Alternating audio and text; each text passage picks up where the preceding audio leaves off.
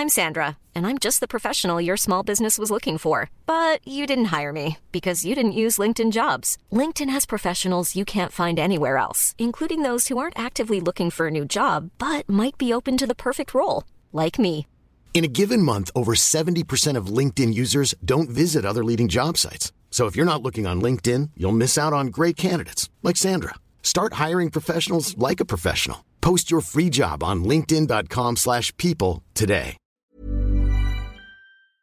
It's the My First Gig podcast. Whoa, sharing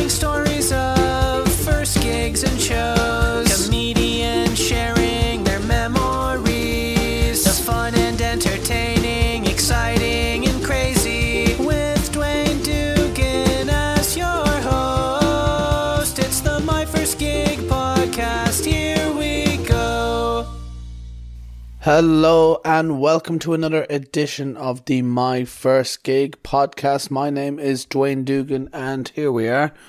Welcome one, welcome all. Come on in, sit down. Thank you for joining me today. Delighted to welcome the wonderful Stuart Goldsmith to the show. Obviously, if you're a comedy fan listening to a comedy podcast, you'll know exactly who Stuart Goldsmith is. Host of the Comedians Comedian podcast. But here in this episode, he swaps the host mic for the guest mic. Could probably just have used the same mics to be honest. That's, don't want to let you in behind the curtain of what it's like to be a world famous podcaster, but look, yeah, whether I'm the host or not, I can use either mic. That's just that's the talent that I have, and one that Stuart possesses also. Interestingly enough, about this podcast, this was the very first in the My First Gig series. So, little history here. I just wanted to do a podcast for a while. I thought every comedian in the world has their own podcast. Why not get my own? And I was sitting down with some great guests, recorded several podcasts, but they were just, I, you know, as I think I said in previous episodes, I was just kind of boring myself. I didn't really enjoy it too much with the bog standing questions. So when it came time to record with Stuart, I came up with the My First Gig concept. Listening back to edit, I was worried that it wouldn't sound anything like the rest of the podcast. It'd be completely out of sync. That you know, I'd finally found my groove in later episodes, but it turns out the exact same questions I used in my most recent interview, I also used in this. Now, I'm not sure if that means that I hit the ground running or if I've been absolutely just numb since and haven't added a single new question or developed it at all. I guess the one positive is when I do ask him his first memory of comedy, I don't do that little thing that I say now, going, you can interpret it any way you like, uh, which I hate. If you haven't noticed, hate it with me now. But this was great. This was recorded in Whelan's a couple of years back. Whelan's in Dublin. Stuart was over performing his Edinburgh Fringe sold out show compared to what? But before I give you the episode, what's going on, guys? I'm actually recording this in the daytime for once. It's nice. I'm looking outside, being like, oh, wow. That's what the sky looks like. It's a nice clear day here in Dublin. We had snow yesterday, which was a bit mental because I'm recording this in I'm looking at my laptop now to see what date it is. I'm not sure if it's April or February. It's only February. That's not that bad. I've been telling people it's mad to have snow in April. That just sounds like a general comment overall and not an actual evaluation of what's going on in the world at the minute. I had a strange realization the other day. I don't want to bring the tone of the podcast down, but I was on a bus listening to music, had my headphones in, had them up real loud, and look, basically I let out a fart, right? And I was like, happy days. That's out of me now. What a banging tune. And I just saw, it was, like the bus wasn't that packed. I was kind of down the back. And I saw a man up ahead of me kind of look over and look back at me. And I was like, how did he hear that? I've got my headphones in. And then realized that while my music would be delivered to my headphones, any sounds coming out of my body would not. And it took that man looking at me to realize, oh, wait, I've clearly been doing this for years. And like, anytime I'm on a bus, I guess I just assumed it all goes through my headphones. So if you're ever on a bus and you just hear someone let it rip, just not caring for anybody around them, and you look around and see them, and they're just there, big smile on their face, minding their own business, just being like, hey, yeah, yeah, yeah, yeah, hey, yeah, yeah. I said, hey, what's going on? Then that's me. You may have noticed that this little interaction was just a subtle ploy to get my singing demo out there. Voice of an angel, arse of a rhinoceros. That's me. There's a there's a footpath. So out in front of my house, there's like just a big green, but there's one footpath that separates the middle of the, the green. And I'll be honest with you, I'm a bit worried now. I'm no longer kind of interested in the podcast. There's seagulls all around the place, right? And they're in they're all over the place, but there's just one seagull walking right down the middle of the footpath, and it's a bendy footpath too, and he's actually just following it. And I don't know if that's common, but nobody else is doing it, and it's just him, and it feels like he's he means business and he's coming for something. I'm expecting him to kick down the door any second now. So if you hear a bit of commotion, blame the seagulls. I was I was chatting to a friend the other day, and this will be an Irish thing, I thought, but maybe there's equivalents elsewhere. When I was a kid, there was this old man who used to come into our estate in a van that played music, not too dissimilar to an ice cream van, except this was called the Good News Caravan. And it was a man driving a caravan which had a door on it, and inside, rather than your usual caravan kind of equipment, it was just benches. And he would invite you into the caravan, providing you were, I think, under the age of 16, sit you down and talk to you about Jesus. And he'd lock the doors, and we're all like there at like 12 years old. We don't want to learn about Jesus, so we're just making fun of him. Not making fun of him like and his beliefs or anything, but just the man was clearly mental. And if we spoke out, what he would do is he would take out this massive camera and take photos of you and wouldn't let you out.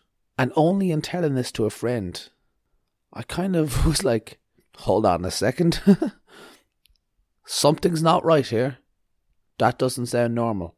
And I went Googling this, and there's no official record of the Good News Caravan, but there is a lot of forums, especially forums based in Cork in Ireland, of people just being like, hold on. Who remembers this? That wasn't okay. And his van was like in bits as well. Like it was covered in, it looked like it had been attacked a few times, which that also makes me suspicious. You know, you wouldn't go around just attacking a priest's car. Is this my subconscious? Did I fall asleep one day and then join a forum under a load of different aliases and post this just to convince me that I'm not going mad? Did you have anything similar to that? What's the weirdest thing that used to come to your town? That's a broad enough question. Let me know. Now, I'm not just going to keep telling you things that I realised because we'll be here for a long time. I'm not a very smart man. We'll keep this going. We'll go. We'll go listen to a podcast now. Do you want to listen to a podcast? Yeah, let's listen to a podcast. Right, I'll see you guys on the other side. But for now, sit back, relax, and listen to my first gig with Stuart Goldsmith. I suppose at one point they thought a croissant was a posh bread bread roll, didn't they? So it's all just. My friend Pete's got a very funny observation about um, the fact that whatever new technology turns up, the first people to use it, everyone thinks they're twats, and then five years later, everyone's it. Do you remember? You're too young to remember when mobile phones first happened. Jesus, that's painful. Um, but yeah, when everyone had mobile phones, I was like, oh my god, as if you need a phone in your pocket. You I just remember wanting one. I was never allowed one. Yeah. And then I got one. My dad's company was sponsored by a new phone provider here that weren't active for 18 months after I got the phone. So I had a phone just for Snake for a year and a half. No Yeah. way. Did you get good at Snake? I probably didn't. No, I can't really remember. So pro- I guess that means no. We're here in Whelan's. Stuart, thanks for joining us. Welcome to Dublin. Thank you for having me in such wonderfully red leather surroundings. Just to paint a picture for the listener, I mean, it's some of it is uh, red and some of it is ox blood. I was told off for not knowing the color ox blood. That's that one over there is ox blood, that dark red, but this is just red. I'm learning new things now. Pan and ox blood. yeah, I hope the pan stuff's not staying in. we'll see. Goldsmith's great pan at the airport routine. Uh, where have you come from? Uh, I've come from doing a weekend at the Glasgow stand. Oh, great. How did that go? really good fun because I'm because I'm touring at the moment, doing my own show, and it's only my second tour. I'm it's I'm feel reinvigorated by having a new thing to do that isn't simply going out and doing circuit gigs. Sure. So I'm back at the Glasgow stand in a couple of weeks in order to do my tour show. So that gave that put like more meaning behind me being there. I was like, I've got to win these people over, and after my set, I want to go out and fly the hell out So of them and do the back, hustle yeah. and all that kind of stuff. And there is a there is a, a large part of my personality that is sort of almost like a, an illegal street trader knocking out DVDs out the back of a, a suitcase or something. So uh, it, I'm I'm always excited by the idea of you know I want to smash the gig, and when I'm on stage, I want to mention the show, and afterwards I want to go around flying people, and that's that's like a fun way to do gigs. This is your first time bringing a show to Dublin, is it? Yes, it is. I've performed here before. I've done the International. I've done the Laughter Lounge several times, uh, several weekends.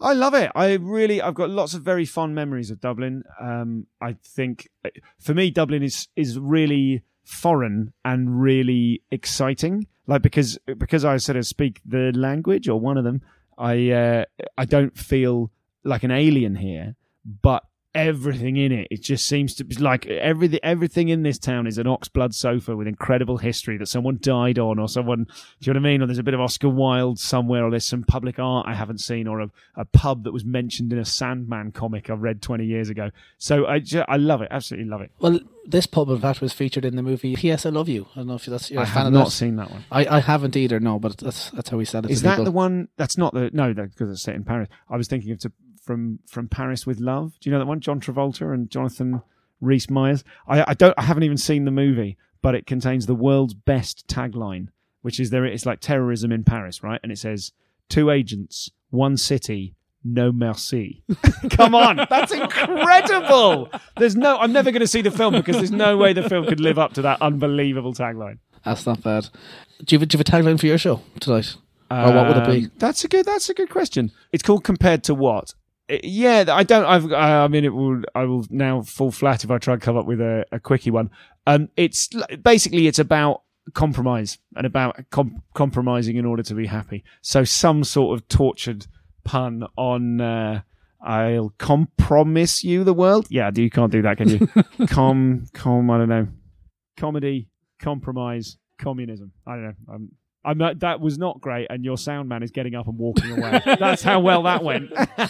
You brought the show to the Fringe last year, so this is at this stage, I guess. So you're doing previews and stuff. I'm guessing maybe a year ago, sometime closer than Yes. that. Obviously, then the full Fringe run, and now revisiting it for the tour. yes. How, how would a show like this be different revisiting it like months later? Well, mostly I, because because all of my stuff is very autobiographical. So this show, the, like the the plot of this show is, I get engaged and I have a baby, and consequently I'm forced forced to move away from the city that I love and forced to live in the countryside.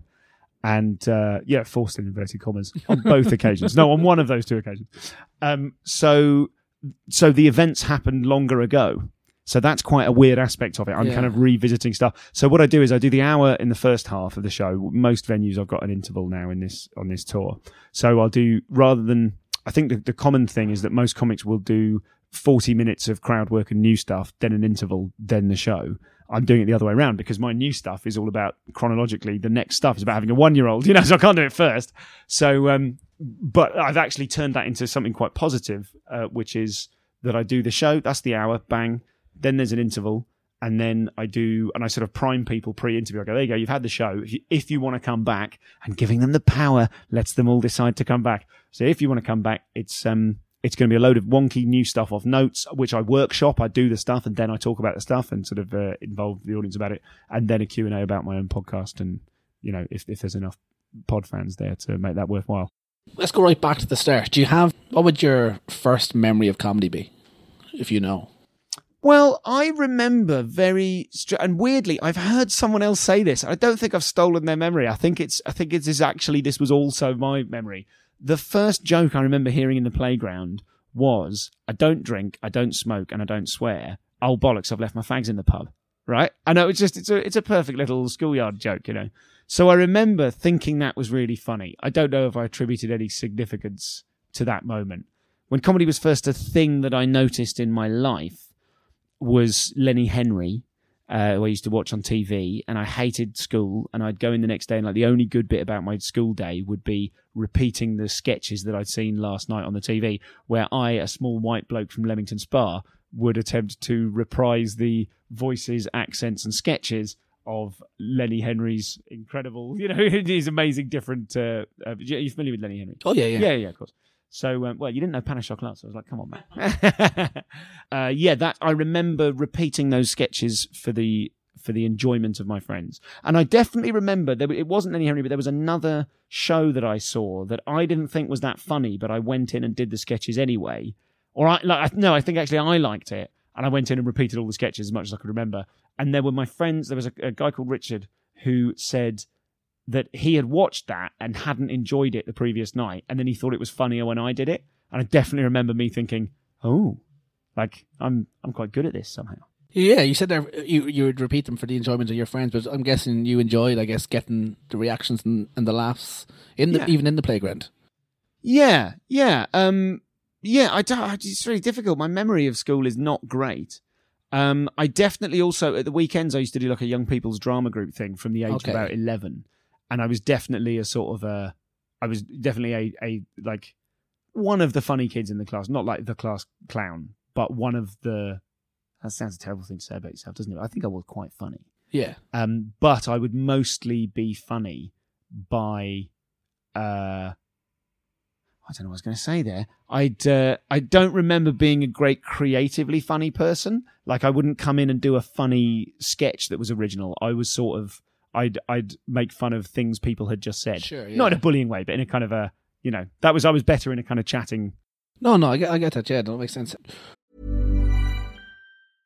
I'm Sandra, and I'm just the professional your small business was looking for. But you didn't hire me because you didn't use LinkedIn jobs. LinkedIn has professionals you can't find anywhere else, including those who aren't actively looking for a new job but might be open to the perfect role, like me. In a given month, over 70% of LinkedIn users don't visit other leading job sites. So if you're not looking on LinkedIn, you'll miss out on great candidates like Sandra. Start hiring professionals like a professional. Post your free job on linkedin.com/people slash people today. Hey Dave, Yeah, Randy. since we founded Bombas, we've always said our socks, underwear, and t-shirts are super soft. Any new ideas? Maybe sublimely soft. Or disgustingly cozy? Wait, what? I got it. Bombas. Absurdly comfortable essentials for yourself And for those facing homelessness. because one purchased equals one donated. Wow, did we just write an ad? Yes. Bombas. Big comfort for everyone. Go to bombas.com slash ACAST and use code ACAST for 20% off your first purchase. Even when we're on a budget, we still deserve nice things. Quince is a place to scoop up stunning high-end goods for 50 to 80% less than similar brands. They have buttery soft cashmere sweaters starting at $50, luxurious Italian leather bags, and so much more. Plus, Quince only works with factories that use safe, ethical, and responsible manufacturing. Get the high-end goods you'll love without the high price tag with Quince. Go to quince.com slash style for free shipping and 365-day returns. So, at what point did you start discovering, I guess, live comedy? Was it before you performed, or started performing, or was it whilst performing? Well, because I came into comedy having been a street performer, so I discovered. And one of the weird things about doing street shows is that most people do street shows because they've seen someone else do a street show. Whereas me and my mate Noel did a double act and we just sort of invented it. We were like, we learnt the secret of how to walk on broken glass. I could fire juggle, he could fire breathe. We were age 16 and we went, let's just, if we did this in the street, we could do it and then people might give us money. So we sort of invented the concept for ourselves. Sure. So we went out and um, and did a bunch of those things, and uh, and then I ended up after I went to circus school for a year, and then I would go to the Edinburgh Festival and do street shows up there with my mate. And whilst I was at Edinburgh, I remember seeing a show. And if anyone listens to this and knows or recognise anyone to do with this, I haven't been able to find anything about it on Google. But there was a show called Twenty Thousand Leagues Under the Sea in a Fish Tank, and I must have seen that in 1990. God knows what would I have been? I'd have been 16, so I'd have been yeah, like 93, 94, something like that was my first Edinburgh. And I remember just watching two idiots in the back room of a pub doing a crazy sketch show and just thinking this these are like I'm in the room with them. Do you know what I mean? Where it was more like on telly or Monty Python or whatever. This was like, you just do, you just get up and do it? This is amazing. So that really made me laugh. And then and I remember because I've just been speaking to Harry Hill. I've just been emailing Harry Hill, who uh, not going to be on the podcast, but turned down turned me down in a very very polite way. And I remembered whilst emailing back and forth with him that I had gone up to him that year in the courtyard of the Pleasance Theatre in Edinburgh and said it was such a lovely thing. I said to him, he was chatting to Tim Vine, and I said, "Oh, hello, Harry. I'm a really big fan of yours." And I was like 16 years old and all starstruck. And he signed an autograph for me saying, "Dear Stu, glad to finally meet you, Harry." And which is just such a lovely, charming joke. It's a beautiful thing to do. So I must have been a fan of his at the time. So I guess I was watching whatever that kind of era was, like very early 90s. You know, I remember Newman and Baddiel and the Mary Whitehouse experience on telly and Lee and Herring I remember listening to Fist of Fun on the radio. So yeah, lots of that kind of stuff. At what point did you transition then from being a street performer into stand up? My my transition took place um, around it must be about twelve years ago. I did So You Think You're Funny in two thousand and five, and I remember being with the street performers in Covent Garden where we would meet every morning for breakfast, and we'd we'd, we'd work out who did which show at what time. and do like a lottery, and then we'd all go to this particular cafe around the corner. And I remember saying to a guy called Paddy Bramwells, who was a, a street performer and a stand up. And I was like, oh my God, he's, he's both things. I always wanted to be a stand up. I was too scared. I was like, I think I'm going to have to, I've got to do stand up. And so he showed me a copy of Time Out, which is now, I think it still exists, but it's free or it's smaller or it doesn't have a comedy selection, comedy section or all three of those things. But it used to be, this was in like ring for a gig. There were no email, email addresses in the, in the gigs. You'd have to ring a human and I was just, what do I do? And he said, look through here. Anything that's got acts, interested acts, colon, phone number, ring up one of those and tell him you've got five minutes. And I was like, but I haven't got five minutes. He said, no, but, but you tell them you do. And then, uh, and so I would, I would, that was, that was kind of the beginning of uh, trying to get myself booked. So who did you call? I called, well, weirdly, this has only just made me think of this. I've got a very specific gig in my mind that was my first gig. But then I think I went away for a year because I got an acting job, and I so I'd done one, and then I can't remember which way round it was. There was another one I did, so I'll I'll tell you quickly the other one, and then I'll go back to what I think was my proper first one. The other one, and I, I think it was must have been second, like a year later, was uh, an an open mic night. And I just thought, oh, open mic, great. And I went along, and it was all guitarists. It was in Manchester at the Thirst, Thirsty Scholar and it was all guitarists. And I, I still had enough kind of moxie at the time to go, oh, yeah, I'll do a bit. Yeah, and they said, how long have you got? And I went, uh, 15. So I went, I went and did 15 minutes, and it went quite well. I think that must have been my second one, but it was such a big gap.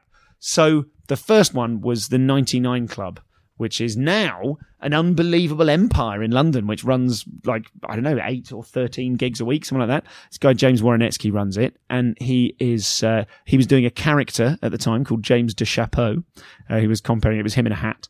And, uh, is that that's just the character? Is that was the character. It was him in a hat, and he had a coat. And I remember he had a really brilliant joke, which I don't remember I remember the format of it rather than the words, but it was a thing whereby he did something that kind of implicated the audience. He, they shouted something, and then he got a, a dictaphone out of his pocket, and he'd been recording it. And then that was a payoff somehow. And then he got another dictaphone out of his other pocket, and he'd been recording that bit as well. And I remember thinking that is a really good joke.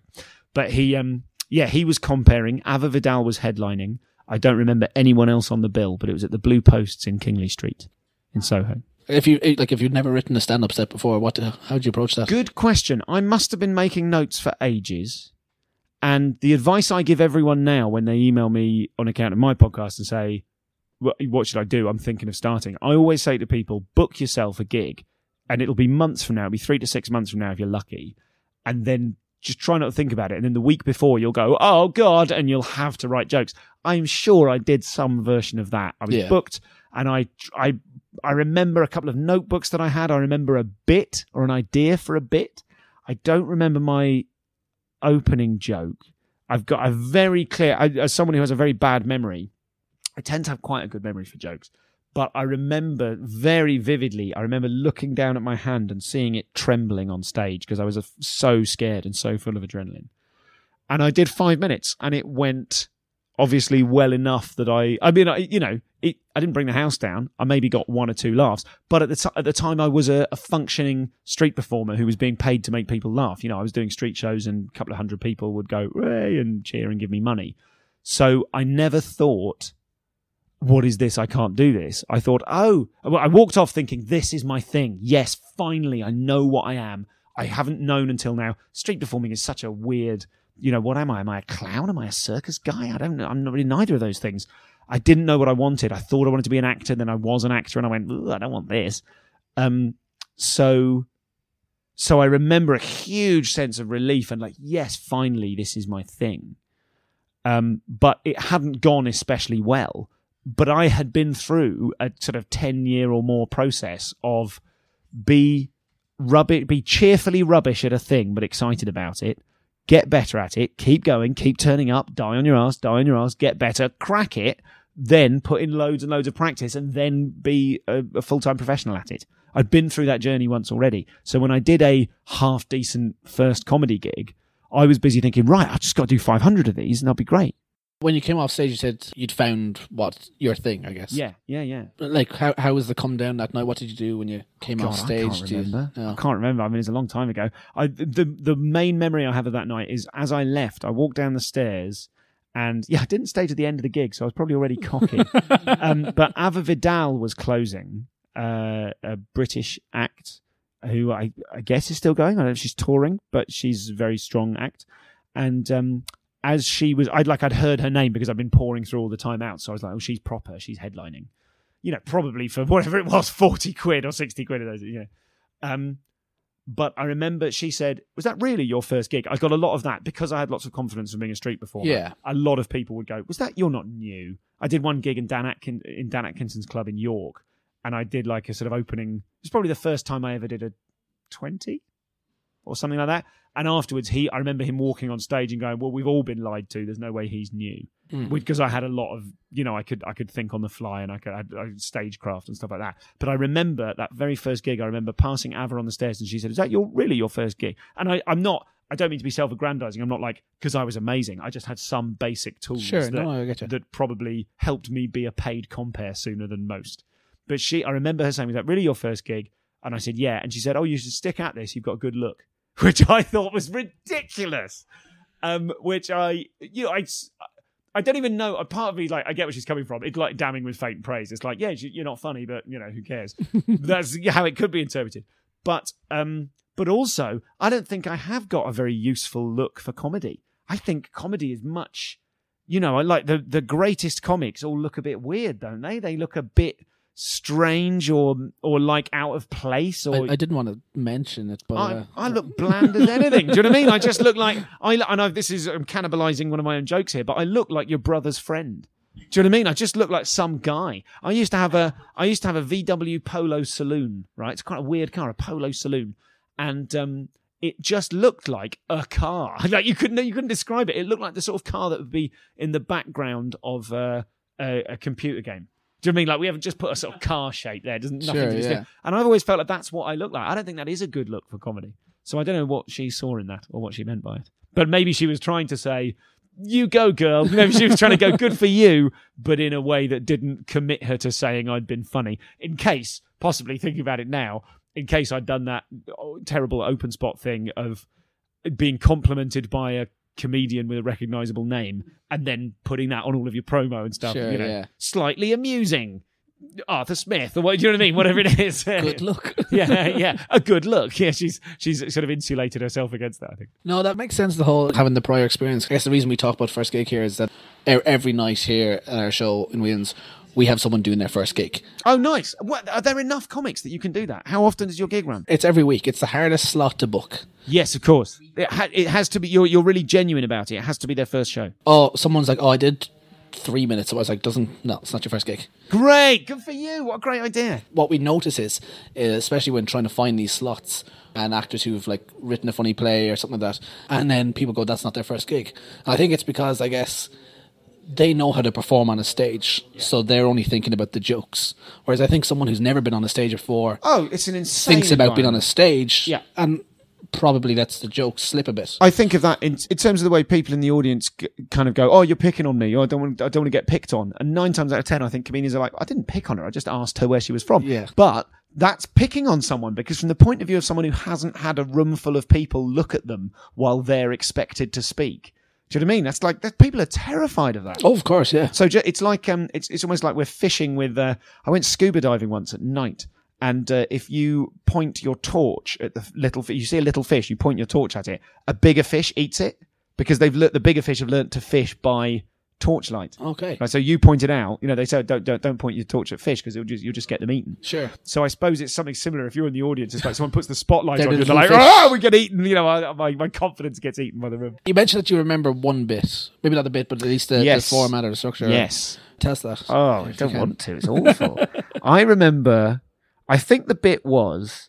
I would say, um, it was about sex and death. I said those are the only two subjects. The only two important things, aren't they? Sex and death. That's the only two things anyone cares about. It's terrible. I'm already doing it better. Just rhythm. those. The, I'm setting it up better than I, I'm sure I did. Sex and death. Sex. death. so it's sex, sex, sex, sex, sex, sex, sex, sex, sex. Death. That's like a life unless you're a vampire, in which case it's sex, death, sex, or unless you're a mayfly, in which case it's sex, death. And I just did lots of versions of sex and death. That's that's, that's kind of all I remember from it. And I think I had a, a very early bit, which no, I don't know if it was in that. God, it's it was another it was another kind of I was sort of pretty sex obsessed as new acts often are. I think I did a bit about the British Sign Language for the male and female orgasm. I can't swear that was in my first ever gig, but it's certainly the first bit I remember having a closer, like a closer for an unpaid five minute spot, you know. But it was good enough to close on. It had a very reliable punchline, and then I managed to quite quickly put in two other very reliable jokes on the way, which were about the, which is terrible for a podcast because it's visual. It's uh, uh yeah. Uh, I'll tell you what. You will will mic you and your your sound man. I'll do it visually, go, and then we'll hear whether you laugh or not. Okay. So first, this is the British Sign Language for the female orgasm. Okay, yeah, yeah. yeah.